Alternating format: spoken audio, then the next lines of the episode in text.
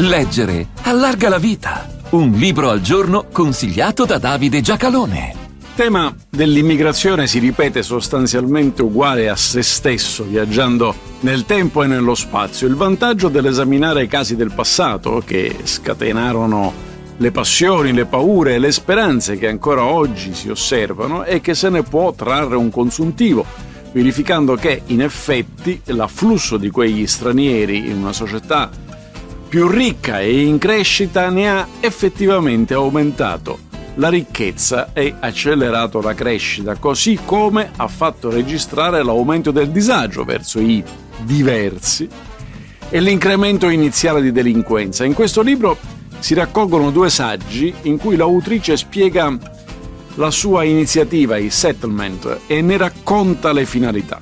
Jane Addams, Insediamenti sociali e conflitti etnici a Chicago, pubblicato da Rubettino nel duemilaventitré.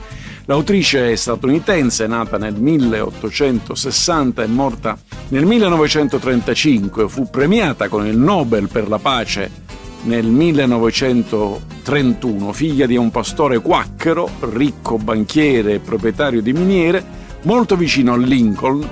Seguì le orme del padre dal punto di vista ideale. I settlement erano centri di sostegno per gli immigrati, per favorirne l'integrazione sociale e l'ingresso nel mondo del lavoro.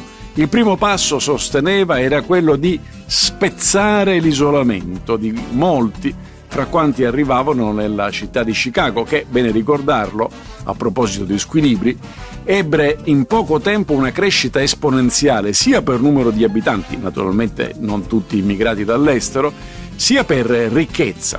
Non si doveva sradicare quegli immigrati, sosteneva Adams, se ne doveva conservare il più possibile della loro vita passata, al tempo stesso mettendoli in contatto con gli americani, accanto ai quali avrebbero vissuto e lavorato.